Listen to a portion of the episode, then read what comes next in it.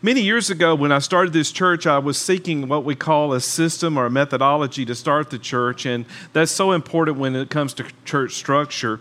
Uh, through the years, I've developed a lot of things, and first of all, I want you to know that our process here is called E4.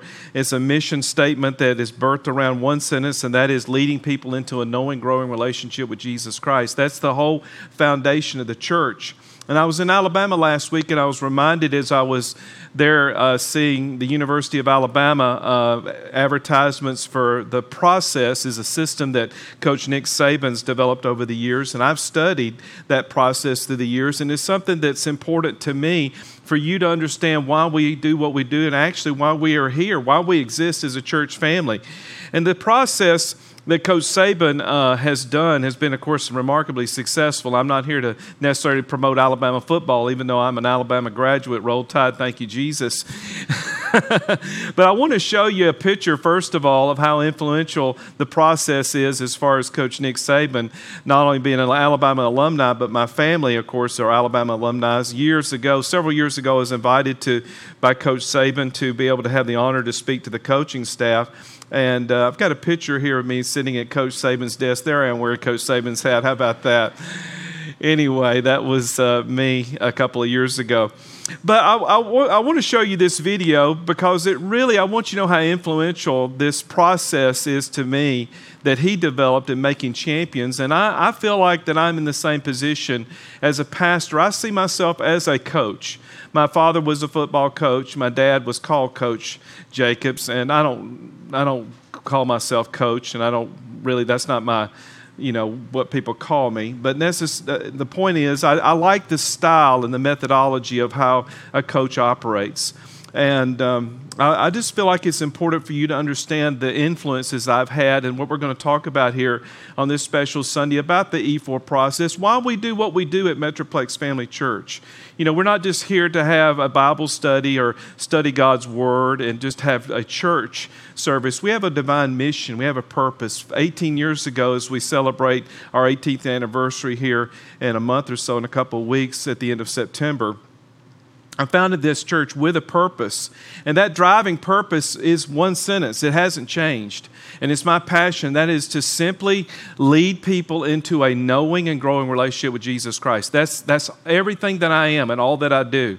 And uh, as Coach Saban, again, is getting ready as of actually tomorrow to enter into what they call fall camp, he's, you know, a, very strong uh, in, in his process and his way of doing things. I just wanted to show you this video a couple of years ago that captured uh, the process and how they're making young men into champions in the arena of athletics, but it's also what we're to do spiritually. And so, if you'll give me just three minutes and 56 seconds, I want to show you this video from uh, the University of Alabama and also how influential this is to me. I mean, this, this really influences me. I, I study Coach Saban a lot. I've been there many times and had the privilege of, again, not only speaking to the coaches, but visiting the facilities. And um, again, if God can use this kind of methodology in the natural to uh, affect athletics, how can much how much more can he do this in a spiritual setting for his kingdom? And that's of course what I'm doing and what I've been endeavoring to do through the years, but want to solidify it even more. So if you'll roll that video, you'll see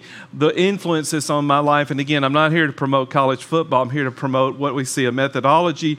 And I want to say clearly in the state of Alabama, I was last week at Church of the Highlands there in Sylacauga, Alabama. They're a church that has 23 locations throughout the state of Alabama. They run just over 70,000 people every single weekend in attendance. Uh, pastor Chris Hodges is the pastor, and a man that I went to uh, high school with is the local pastor there. It's in the city where I was born, uh, Sylacauga, Alabama. I was there last weekend, and uh, just to observe their services and to meet with the pastor, and and and they recognized me, and I appreciate that because of who I am and and all the relationships I have in that local community. But I am deeply influenced by how they've gotten to the number they have. I mean, seventy thousand people in a church every Sunday is a lot of people, is it not? That's a lot of folks. And 23 campuses they built every one of their campuses completely debt free. They have borrowed no money. They built everything, every single thing and paid cash for it. And they are impacting the state of Alabama like I've never seen before. And of course, I was part of a large church in Alabama back in the late 80s of 3,000. that church is no longer in existence now, unfortunately. But Pastor Chris Hodges, God has raised him up, and he's used a system called the Grow Track, which is his process, and he's successfully built that church. And so I was deeply uh, I've been watching him and observing his church for years. As a matter of fact, we've been several times to his conferences. And uh, I was really convicted even more to stick to the process that the Lord's given us and, and to more and more emphasize this process. So uh, bear with me for those that are visiting today.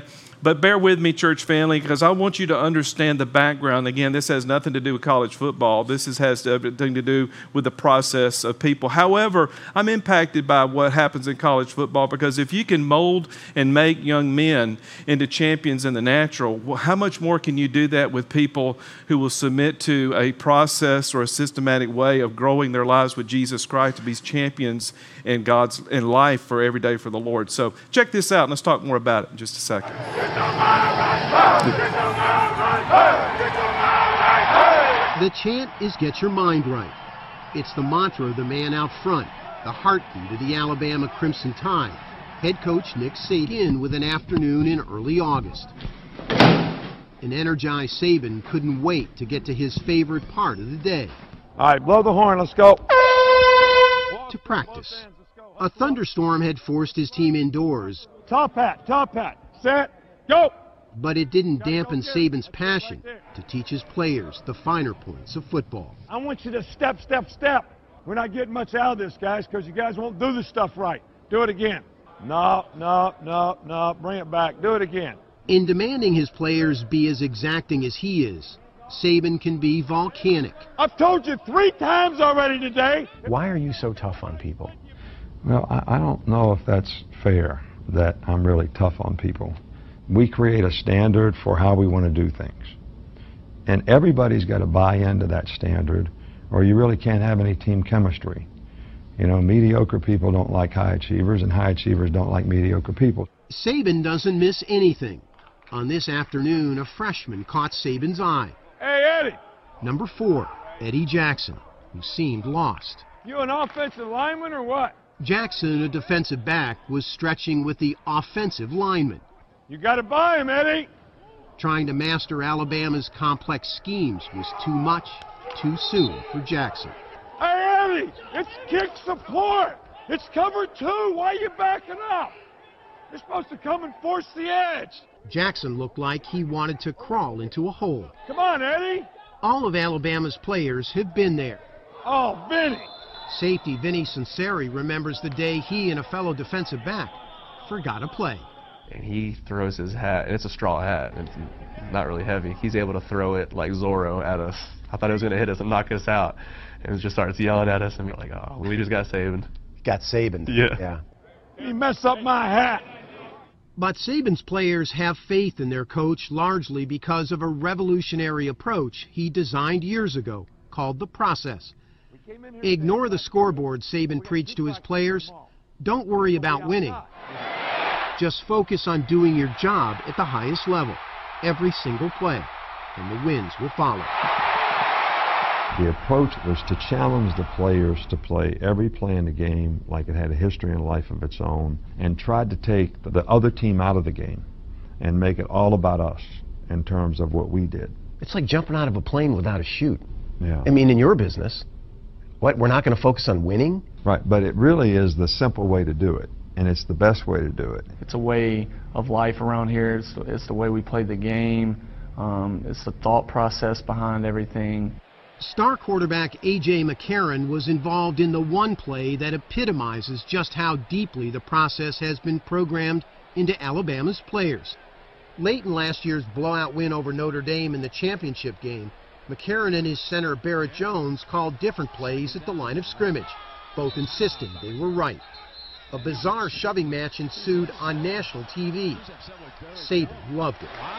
The game's probably won, and Well, they're it's still 42 trying to to get 14. It, yeah, they're, they're still trying to get it right, all right, which to me is the kind of pride in performance that you want in the players.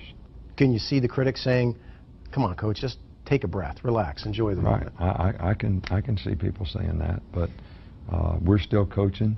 We're trying to get them to do it right. I don't ever want the players to relax in a game. that? Isn't that awesome? What you see there is a, uh, and I compare it to what we're doing here. Metroplex Family Church is on a process to influence every person to focus every day on their personal relationship with God.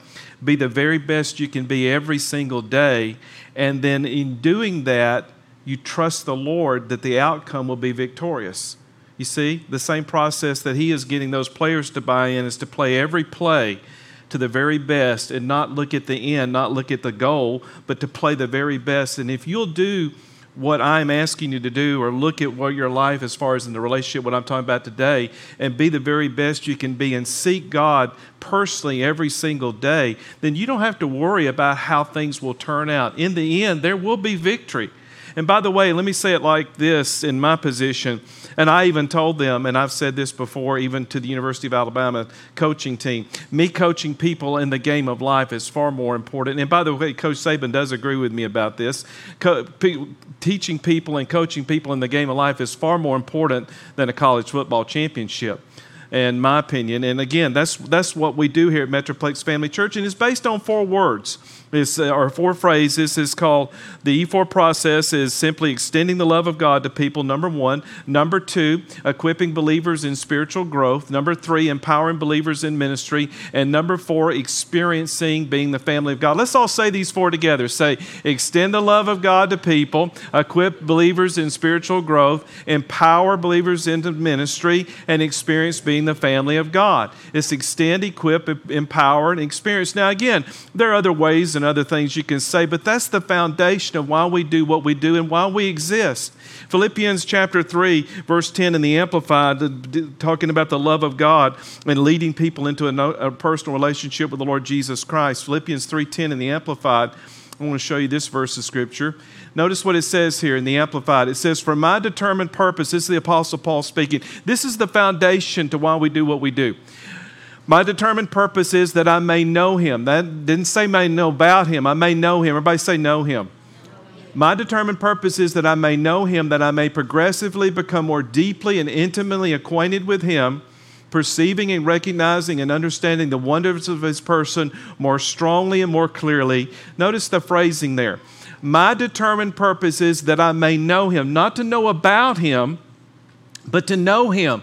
And look at the key phrase in the second sentence that I may progressively, everybody say progressively, please progressively become more deeply and intimately acquainted with Him. That's my whole mission as a pastor. That's what drives me. That's the reason why I want to help you and, in what I do. I want to challenge the misunderstandings about the Lord and bring you into a place of personal relationship, a place of personal growth. Because if you'll grow in the Lord, I promise you everything in life will work itself out. You'll win in the game of life. You'll be a champion for the Lord Jesus Christ because when you put Him first place, everything has to line itself up. As a matter of fact, John 10 10, let's go over there briefly. John 10 10. John 10 10 to me is Christianity 101. Uh, when you understand John 10 10, you understand everything about the Christian walk and the Christian life, and you also understand the dynamics of what we face as believers. John 10 10 says this. Jesus speaking, he says the thief or Satan does not come to do th- except to do three things. And what are these three things, ladies and gentlemen? Let's say them together steal, kill, and destroy. So everything in your life that's under that umbrella of stealing, killing, and destroying, who is the author of that?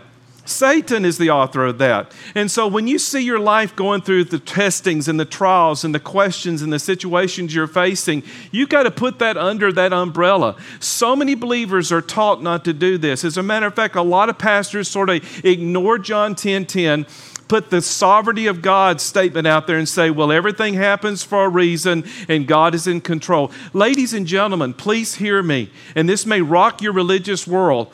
But again, as in the position of being the Nick Saban of this house, I'm not here to just you pat you on the spiritual butt and make you feel good. I'm here to challenge that religious thinking that God is not in control of everything in your life. He's in control of the moment you're born, and when you die, you belong to Him. So so does everybody. But they're choices you can make by the power of the human will. They're decisions you can make. And when you make wrong decisions, guess who will come into your life and do three things? It's not God, it's who? It's the enemy. And God has been blamed for tornadoes. He's been blamed for killing. He's been blamed for stealing. He's been blamed for destroying. But who says it clearly out of the words of his own mouth, if you have a Bible like mine, where it says it in red, who does killing, stealing, and destroying? Is it God? It's, no, it's the devil. But look what Jesus said I have come that you might have what? Life and have it more what? Abundantly and better. When you trust the Lord, when you submit to Him, I'm telling you what, when you pursue the Lord as first place and final authority in your life, your life will be better. You say, Well, Pastor Brian, I know people that did that and life wasn't better with them. I don't have the answers for every single situation. I don't have the answers for everything that happens, good, bad, or ugly, but I'm going to trust the Lord. I know that God is in control of the entire judgment process. Listen, no one gets away with anything, everyone's held accountable. There is a day of judgment, there is a day of reckoning, there is a time when someone passes from death to life, and then when they come into the eternity, they're not pulled out of eternity. You know, Jesus was the only one resurrected from the dead. Everybody else has to stay in death cycle once they pass that line. But you and I have a beautiful thing here, and that is to extend the love of God to people. People have the wrong conception of God and blaming Him for so many things He did not do. He did not do those things. We do those things. We make choices. We sow things in our life that, and we'll reap those things. But thank God for His mercy. Thank God for His grace. Thank God for His loving kindness. And I tell you what, He's not against you, He is here to help you.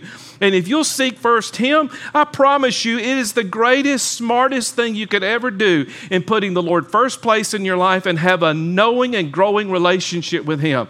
I mean, please don't get to heaven one day and introduce yourself to Jesus. Hello? you don't want to do that, do you? No, you want to say, I'm so glad to see you because I was just talking to you. you know, seriously, folks, that's my passion. That's my drive as a pastor, is to help you to be that champion in life, in the Lord. I don't want to necessarily be your friend. I do want to be your friend in friendship. I don't necessarily want to be your pastor in the fact that I'm responsible for your life, even though I am spiritually. But if I can push you, if I can motivate you, maybe I do need a straw hat on Sundays and throw it at you. if that would help, I'd do it. But my motivation is different from Nick Saban's. We're not winning a series of games to win one championship. I am teaching you and training you and equipping you how to win in the most important thing you'll ever do this life because what you do in this life determines what you'll be doing in the next life. And this life is just a prelude to the next life. Just think about this. All our family that have entered into eternity, my own dad, the years that they lived, my dad, 83 years, who lived on this earth, that's only a small, small drop in the bucket of life compared to all the life that'll be lived on the other side. There's more to the other side than this side, ladies and gentlemen. Number two, here's the most important thing. Well, they're all important, excuse me. Equip believers in spiritual growth. 2 Peter chapter 3, verse 18. Why is this important? This is so important. And again, this is where our church is different from other churches. People just want you to come. People want you to be entertained. People want you to have fellowship with others. Uh, that's important, but and we're going to get to that in just a second. But in 2 Peter chapter 2, I mean, chapter 3, verse 18, notice what it says here. But grow in the grace and the knowledge of our Lord and Savior Jesus Christ. Notice that phrase grow in the grace and the knowledge of our Lord and Savior Jesus Christ. To him be glory both now and forever. Amen. That's not something you do for heaven, that's right now. We can grow in the Lord. You need to be growing spiritually. You need to be stronger on the inside and growing stronger on the inside with your pathway with the walk with the Lord than you've ever been before, in my opinion. And if you're not there, I want to help you get there because as spiritual growth and equipping you to do this and the resources we have absolutely will change your life if you'll partake of them. If you don't partake of them, I can't help you. But if you'll partake of them, I promise you can grow. Again, the question is are you growing spiritually? Have you developed a spiritual growth plan? If you haven't, then see me. See us. I want to help you. Again, on, on uh, Wednesday nights, we have this class called 2 7 series. It's via Zoom. And uh, we're doing this as far as helping people grow in a basic relationship with the Lord, as far as their own spiritual growth. I can help you personally and individually with other things that I have and other tools and resources. But again, if you don't avail yourself to these things, they won't work for you. But I promise you, if you'll invest so much time into this phrase right here, growing in the grace and the knowledge of our Lord and Savior Jesus Christ, I promise you, your life will be better. If you think money is the answer, mm-mm. if you think this or that and the other is the answer, no, it's not. This is the answer to have the best life possible. All those things are important. Money will not make you just eh, happy, but I like what one person said money will make you feel good as far as having it, but is feeling good really the true satisfaction in your life? Anyway, moving right along. Number three, number three, empowering people to discover their ministry calling. Over in the book of Acts, chapter 13, verse 36, if they'll show this on the screen, this is in the Amplified Bible. Watch this now. This is interesting because I think this is so important when you understand your relationship with the Lord, when you're on a pathway of growing, you need to really understand why you're here. 25 years ago, uh, or 30, well, back in 1995, there was a book called The Purpose Driven Life. It was written by Rick Warren. If you've never read this book, this is an outstanding book. As a matter of fact, I would encourage you to reread it if you've never read it or maybe it's been a while. Uh, you can get also the, uh, the videos and uh, teaching of this and other resources, but primarily the book outlines the reason why you're here, why God put you here. Pastor Rick Warren does an excellent job in capturing that. And so many people lose perspective of that, especially as they get older. They think, well, I'm just settled in, life's, you know, just whatever, and I'll just live out my days and this whatever. Everybody's got a divine purpose. And that divine purpose is centered around what God called and ordained for you to be. And when God ordains something, He'll sustain something. And when you tap into your divine purpose for your life, you're not only affecting your life, but you're affecting other generations. Look what David said about David here in Acts 13 36. It said, David, after he served God's will and purpose and counsel in his own generation, say his own generation his own generation, he fell asleep or, or, was he died, and then it says he was buried among his forefathers. But notice the phrase there: after David served God's will and purpose and counsel in his own generation. I've got a question for you. Listen to me. Listen to me. Are you doing that? Have you found that? If you've not found that, you'll never really be at peace in your heart. You say, Well, Pastor Brian, I'm working this job, I'm doing family, that's my identity. Well, that may be your identity, but there's more to your life than that. There's more to your life than a job. There's more in life than even your family identity. That's important. But when you find God's purpose for your life, when you zero in on that mission that He's called you to, that divine assignment, that divine design, for example, you're looking at a man who went from playing drums professionally to being an introvert to be completely flipped around, and now I'm a public speaker as far as in public ministry. Isn't that amazing? Only God could do that to an individual. I mean, really, you think about it. You're looking at a complete flip of a turnaround as far as an individual. Last week, when I was in my hometown, driving around and seeing things and going back where the church that I was born again, I was just thinking about all those things, how God took my life and completely turned it around and gave me an identity and a purpose. But now I sought it with all my heart. I went after it with everything in me, and I found it and I'm in my place, and my place is good. And I want so much for you to be in your place. You say, Well, Pastor Brian, I don't know what my place is. Well, then read the book. read the book. Seriously, you ought to read this book. If you've never read this book, it is worth reading. It's worth going through. It's worth answering the questions. It's worth going before the Lord and saying, God, what do you want me to do? You say, Pastor Brian, I'm too old to be doing that. No, you're not. You're never too old. As a matter of fact, ne- you're never too old to grow in the Lord. You're never too old. As a matter of fact, the wisest thing you can do is to seek the Lord's will for his life. Discover the reason why he created you and make a difference in that passion of purpose. When you find out who God's called you to be, there's certain things that come out of you that'll amaze you. For example, me doing what I'm doing today. I mean, there are gifts and talents in every single person in this room and those watching that God put inside of you when you were born that make you, you, you uniquely you. You're a special person. You're a unique person. And when you were created, you had that gifting inside of you, and you got that gifting now. And I'm telling you what, when you find that in your life, it does something to you. I love what I do. I told somebody the other day, uh, they were, I was help, trying to help them define their calling as far as a career. And they were asking me all these questions, and I said, Well, listen, bottom line is this I am in the perfect job situation. I found what I am supposed to do. And when you find what you're supposed to do, I love what one person said you'll never work a day in your life. you find that passion. And if you're not in that passion, then make a change. You say, Pastor Brian, I'm too old or whatever, I can't make a change. Yes, you can. Do what you need to do. If you need to go back to college, if you need to go to school, if you need to do this, if you need to do that, whatever makes your identity you know, a better you, then do it. Are uniquely you. Don't disqualify you because of age or situations or sickness or whatever you may be facing. Listen, don't take, don't let those things destroy the purpose to why God created you. Because David found his identity. David had a life of challenges. David messed up in some things, but then he pressed forward and had great testimony in other things. All because he did one thing. He had what? He had determination to fulfill God's purpose for his life. And I love that about David, and you'll meet David one day. But the greatest thing you can do to honor David as well as the Lord is to fulfill the ministry calling that he has upon your life. You have a ministry gift. You have the ability to minister others. You say, Pastor Brian, when it comes to sharing faith and sharing who I am and ministering and teaching, that's for you and Jonathan and Sheila, et cetera, et cetera. That's not true. That's not true at all. Every single person has the ability and should be able to preach the gospel. As a matter of fact, I need you. And the Lord needs you. And in the words of John F. Kennedy, who had this in his inaugural address, ask not what your country can do for you, but what can you do for your country? I want to flip that around and say, ask not what your church can do for you, but what can you do for your church? First of all, I need for you to do one thing, and that's for you to reach another person. If each one would reach one, just think about this.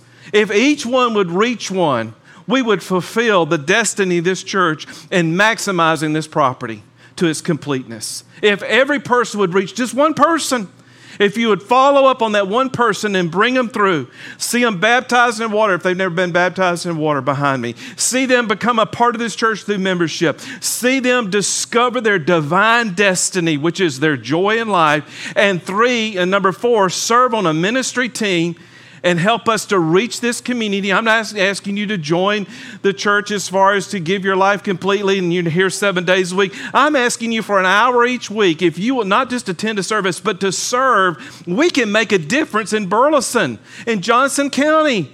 I'm serious. We can do something to impact this community. And by the way, listen, what you wore today, the money in your bank account, what you drove today, the house you're in, a hundred years from now will not matter. It will not matter. It will not matter. It will not matter. It will not matter. What you do for the Lord is what counts.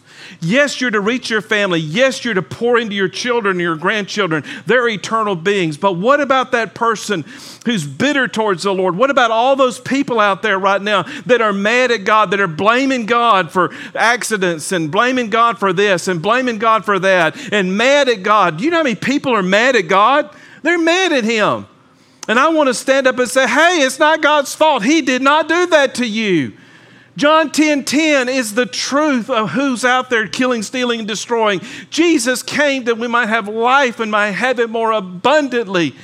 I saw a testimony. I have to divert for this, but just a second. I saw this beautiful testimony. This Jewish lady, she was on a horse. She had an accident, and uh, she was taught all her life that Jesus Christ was uh, not the Messiah, that he was not who he says he was.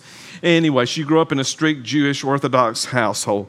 Anyway, she had an accident on a horse, a young lady in her 20s. She fell off this horse and uh, she was when she hit the ground she immediately her spirit came out of her body. She was drawn into this tunnel of light and as she crossed over this tunnel of light there was the lord. There was jesus. And she described jesus and how how, how beautiful his eyes were how beautiful his face was and how beautiful his smile was and how beautiful a person she was. And she said the first words to him were, Hi. she said, Hi. And, and, and he acknowledged her back. And she described how beautiful he was and how, how, how real he was and how he was a real person. And even though she was only in heaven for a little bit, she had to go back to her body and he took her back. But this visitation, this supernatural encounter, and changed her life forever because the Lord Jesus Christ is who he is. He's real. He is good. He did not come to, you know, destroy man, but to save man. And that has not changed. And she said she wanted so desperately to go on the other side of that light, as some of our family members have passed over to the other side of that light recently. And she said there was no way in her body that she wanted to come back. Only at, even at 21 years old, she said, I want to go to that light on the other side of him but she didn't, and she had to go back, and her life is forever changed, and her testimony is out there. My point with that is, she was talking about that forever her life was changed and the goodness of who Jesus was. And she said about a year or so later, after this experience on the horse, she went to Israel and she spent an entire month walking where Jesus walked, looking where Jesus lived, and seeing what Jesus' life was unfolded there naturally in the, in the nation of Israel and Jerusalem and the surrounding areas. And she said how beautiful this man was, and how beautiful he is, and how good he is. And the, the, my point with all sharing that is the goodness of God is found in Jesus Christ, and that's found for you and I. And when we enter that relationship with Him, we want to give that to you say, Pastor Brian, people don't want that. They don't want that at all. Well, listen, if they don't want that, that's between them and God. But you never know if you present it to someone that years later they may come back and receive it. They may come back and acknowledge it.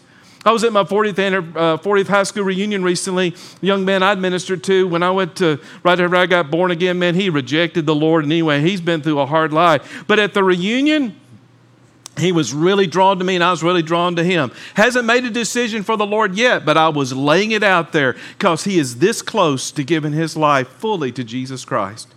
Sometimes it's a process with people but you love them through. And I tell you what, people that want to reject the Lord and want to reject the goodness of our Lord and Savior, man, their lives are messed up. There is no happiness at all. Yeah, they can have temporary happiness. We can all have temporary happiness. I mean, you can win the lottery and be temporarily happy, but that don't mean you're going to be temporarily fulfilled in life. Money again will make you comfortable, but money will never never never bring you peace. Peace comes from your purpose in God and finding what you're called to do and making a difference in the lives of others. I enjoy helping others. I enjoy giving. There is nothing more joyous in my life than giving, giving, giving. I thank God for our elders keeping me in check. If not, I'd give the whole checkbook away as far as all the money in the church, and we just believe God every week. But, you know, that's just not the way it's supposed to be. Even though we are a giving church and we give 20 to 30% of our income, and we'll continue to push that envelope because I know that you can't outgive God, and there's a joy in helping people get to the other side of life. And I tell you what, if you've never been in the ministry, please consider joining one of our teams. As we enter into the fall, I want to be actively pursuing ministry opportunities of reaching people out there. And finally, number four, number four, as we empower people for believers for ministry, we want to experience being the family of God. That's why we have team ministry. That's why we have family nights. We need each other for two things. We need each other for encouragement. We need each other for accountability. We need, listen, people in the world can't help you like people in the family of God. Now, I realize people in the family of God can have whatever, you know, problems with their life just like anybody else, but really, believers should be strengthening one another, providing that encouragement, that accountability. Over in Romans chapter 12, notice what it says. Let me close with this Romans chapter 12. Romans chapter 12, verse 1. Listen to this. It says in verse 1, I says, I ask you therefore by the mercies of God that you present your body as a living sacrifice or a living gift, holy and acceptable to the Lord your God, which is what? Your reasonable service. Verse 2. Notice this, what it says. It says, Don't be conformed to like the world, but be transformed by the what? The renewing of your mind. Your mind being renewed and changed day by day. Everybody say day by day day by day, day by day, day by day, day, day by day, that you can prove. Notice by your mind being renewed, what are you doing? You're proving the good and acceptable will of God. God has a perfect plan for your life, He has a good will. And let me say it like this. Let me, let me just help you out in a real powerful statement. Listen to me. If you want to know the will of God, then the will of God is the Word of God. How about that? Isn't it real simple? The will of God is the Word of God. If you want to know what God's voice is like, then just open this book and start reading it out loud. It's the voice of God to your God has not made things complex. Religion makes it complex, don't they not? They want you to do 25 things and 30 things and cross all these dots and, uh, you know, and cross the T's and dot the I's. No, no, no, no. What does it say? It said, don't be like the world, but be transformed by the renewing of your mind. You can prove by doing this what is that good, acceptable, and perfect will of God. Verse 3.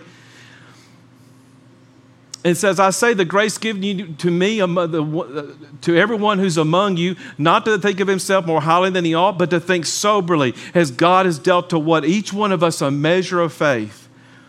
Verse 4 states this As we have many members, watch this, in one body, everybody say one body, but all members don't have the same function. And now again, you look at your own body. I mean, you know, everything has to it depends on one another. I'll never forget years ago, Deion Sanders, when he played football at the Dallas Cowboys, he broke his little toe. And man, uh, everybody just sort of laughed at that and thought, man, well, how come he out there practicing, not playing? But his whole body, his whole performance depended on the function of that little toe. And finally, I got an explanation because Dallas was getting beat and all this kind of stuff. And I'm thinking, we need him on the field. Finally, they had a doctor on there and came over there and explained how important the balance of the body is based on one little toe. And so I want you to know everybody in this church family and everybody in the body of Christ has a major, major important function. Don't think that, you know, I'm not special. You are special. We're all special because it says, for as many members in one body, but not all the members had, don't have the same function. Verse number five. So we, so we, being many, are one body in Jesus and individually members of one another. Powerful statement. Verse number six having gifts then differing according to the grace that's given to us. Every time i think of this verse of scripture i think of amy moore. She uh, she's has a she she was teaching school many years ago and she said she said this very statement. She said the grace of teaching these young children is out of my life. So i have a grace to do accounting but i don't have a grace to do teaching anymore. And you know that, that's what a powerful statement but it's true when you find your grace for the place, then you find your place, right? And you want to look for grace in that place. I'm not talking about Grace Messick. I'm talking about grace for the place. anyway, for those who know Grace Messick. Anyway, having gifts, that y'all get that later. Anyway, having gifts different according to the grace that's given to us, let us use them. Hello, what does that mean? That means you're not to just sit and soak. That means you're to give and get. There's a purpose. Listen, you can prophesy, you can speak the word of God, you can pray with people, you can encourage people. I know some of you are going some very traumatic events, and I understand that, and I have all the compassion for you.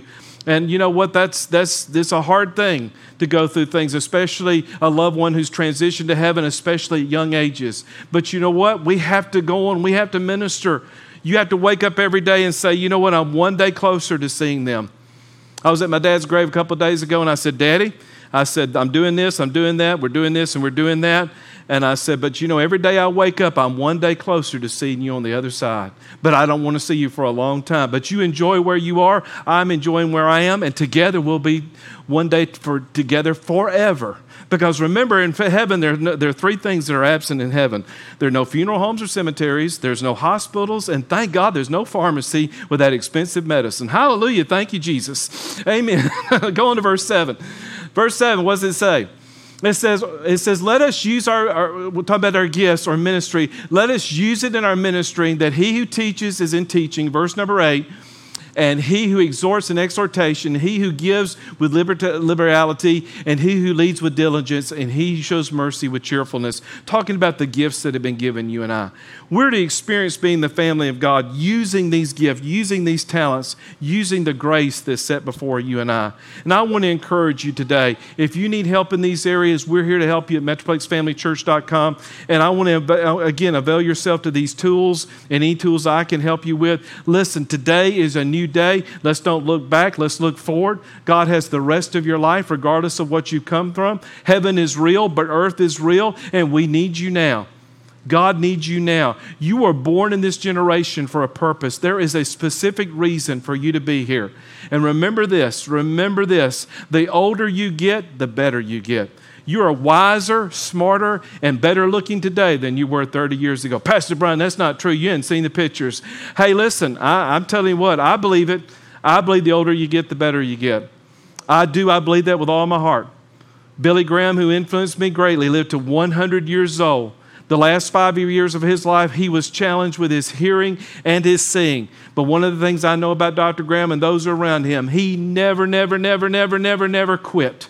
He got up every morning and he did his part. He fought his way through it. He brought people to his house. He served people. He ministered to people. He wrote a book at 95 years old. He promoted that book at 95 years old. And he fought for every day. And bones hurt and joints hurt and eyes hurt and these things hurt and he you know had to fight through a lot of things but he was determined to do thing, two things number one he was going to fulfill his life with joy he wanted to go to 100 years old. And the last thing was, when he got to 100, he was not going to die in a hospital, die sick or disease. He was going to go to sleep and wake up in heaven. And he did that. And to the glory of God, we can all do that in Jesus' name. You say, Pastor Brian, some people in my life have not made it to 100. Can I still do that? You sure can. Don't ever give up. Don't ever quit.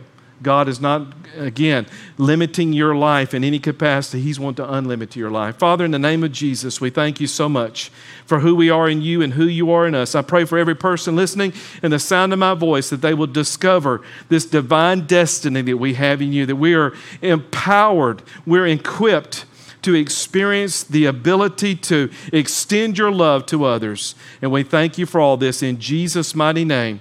Amen. Our ushers are going to serve the communion elements and uh, get that started. As they do that, I just want to read one verse of scripture to you. As they serve the elements, just hold the elements. And uh, while I read this scripture to you, and listen to this verse of scripture in the book of Ephesians. Thank you so much for being here today. For those that are watching, if you got the time and the ability to go get an elements that are representing the body and blood of Jesus, please do.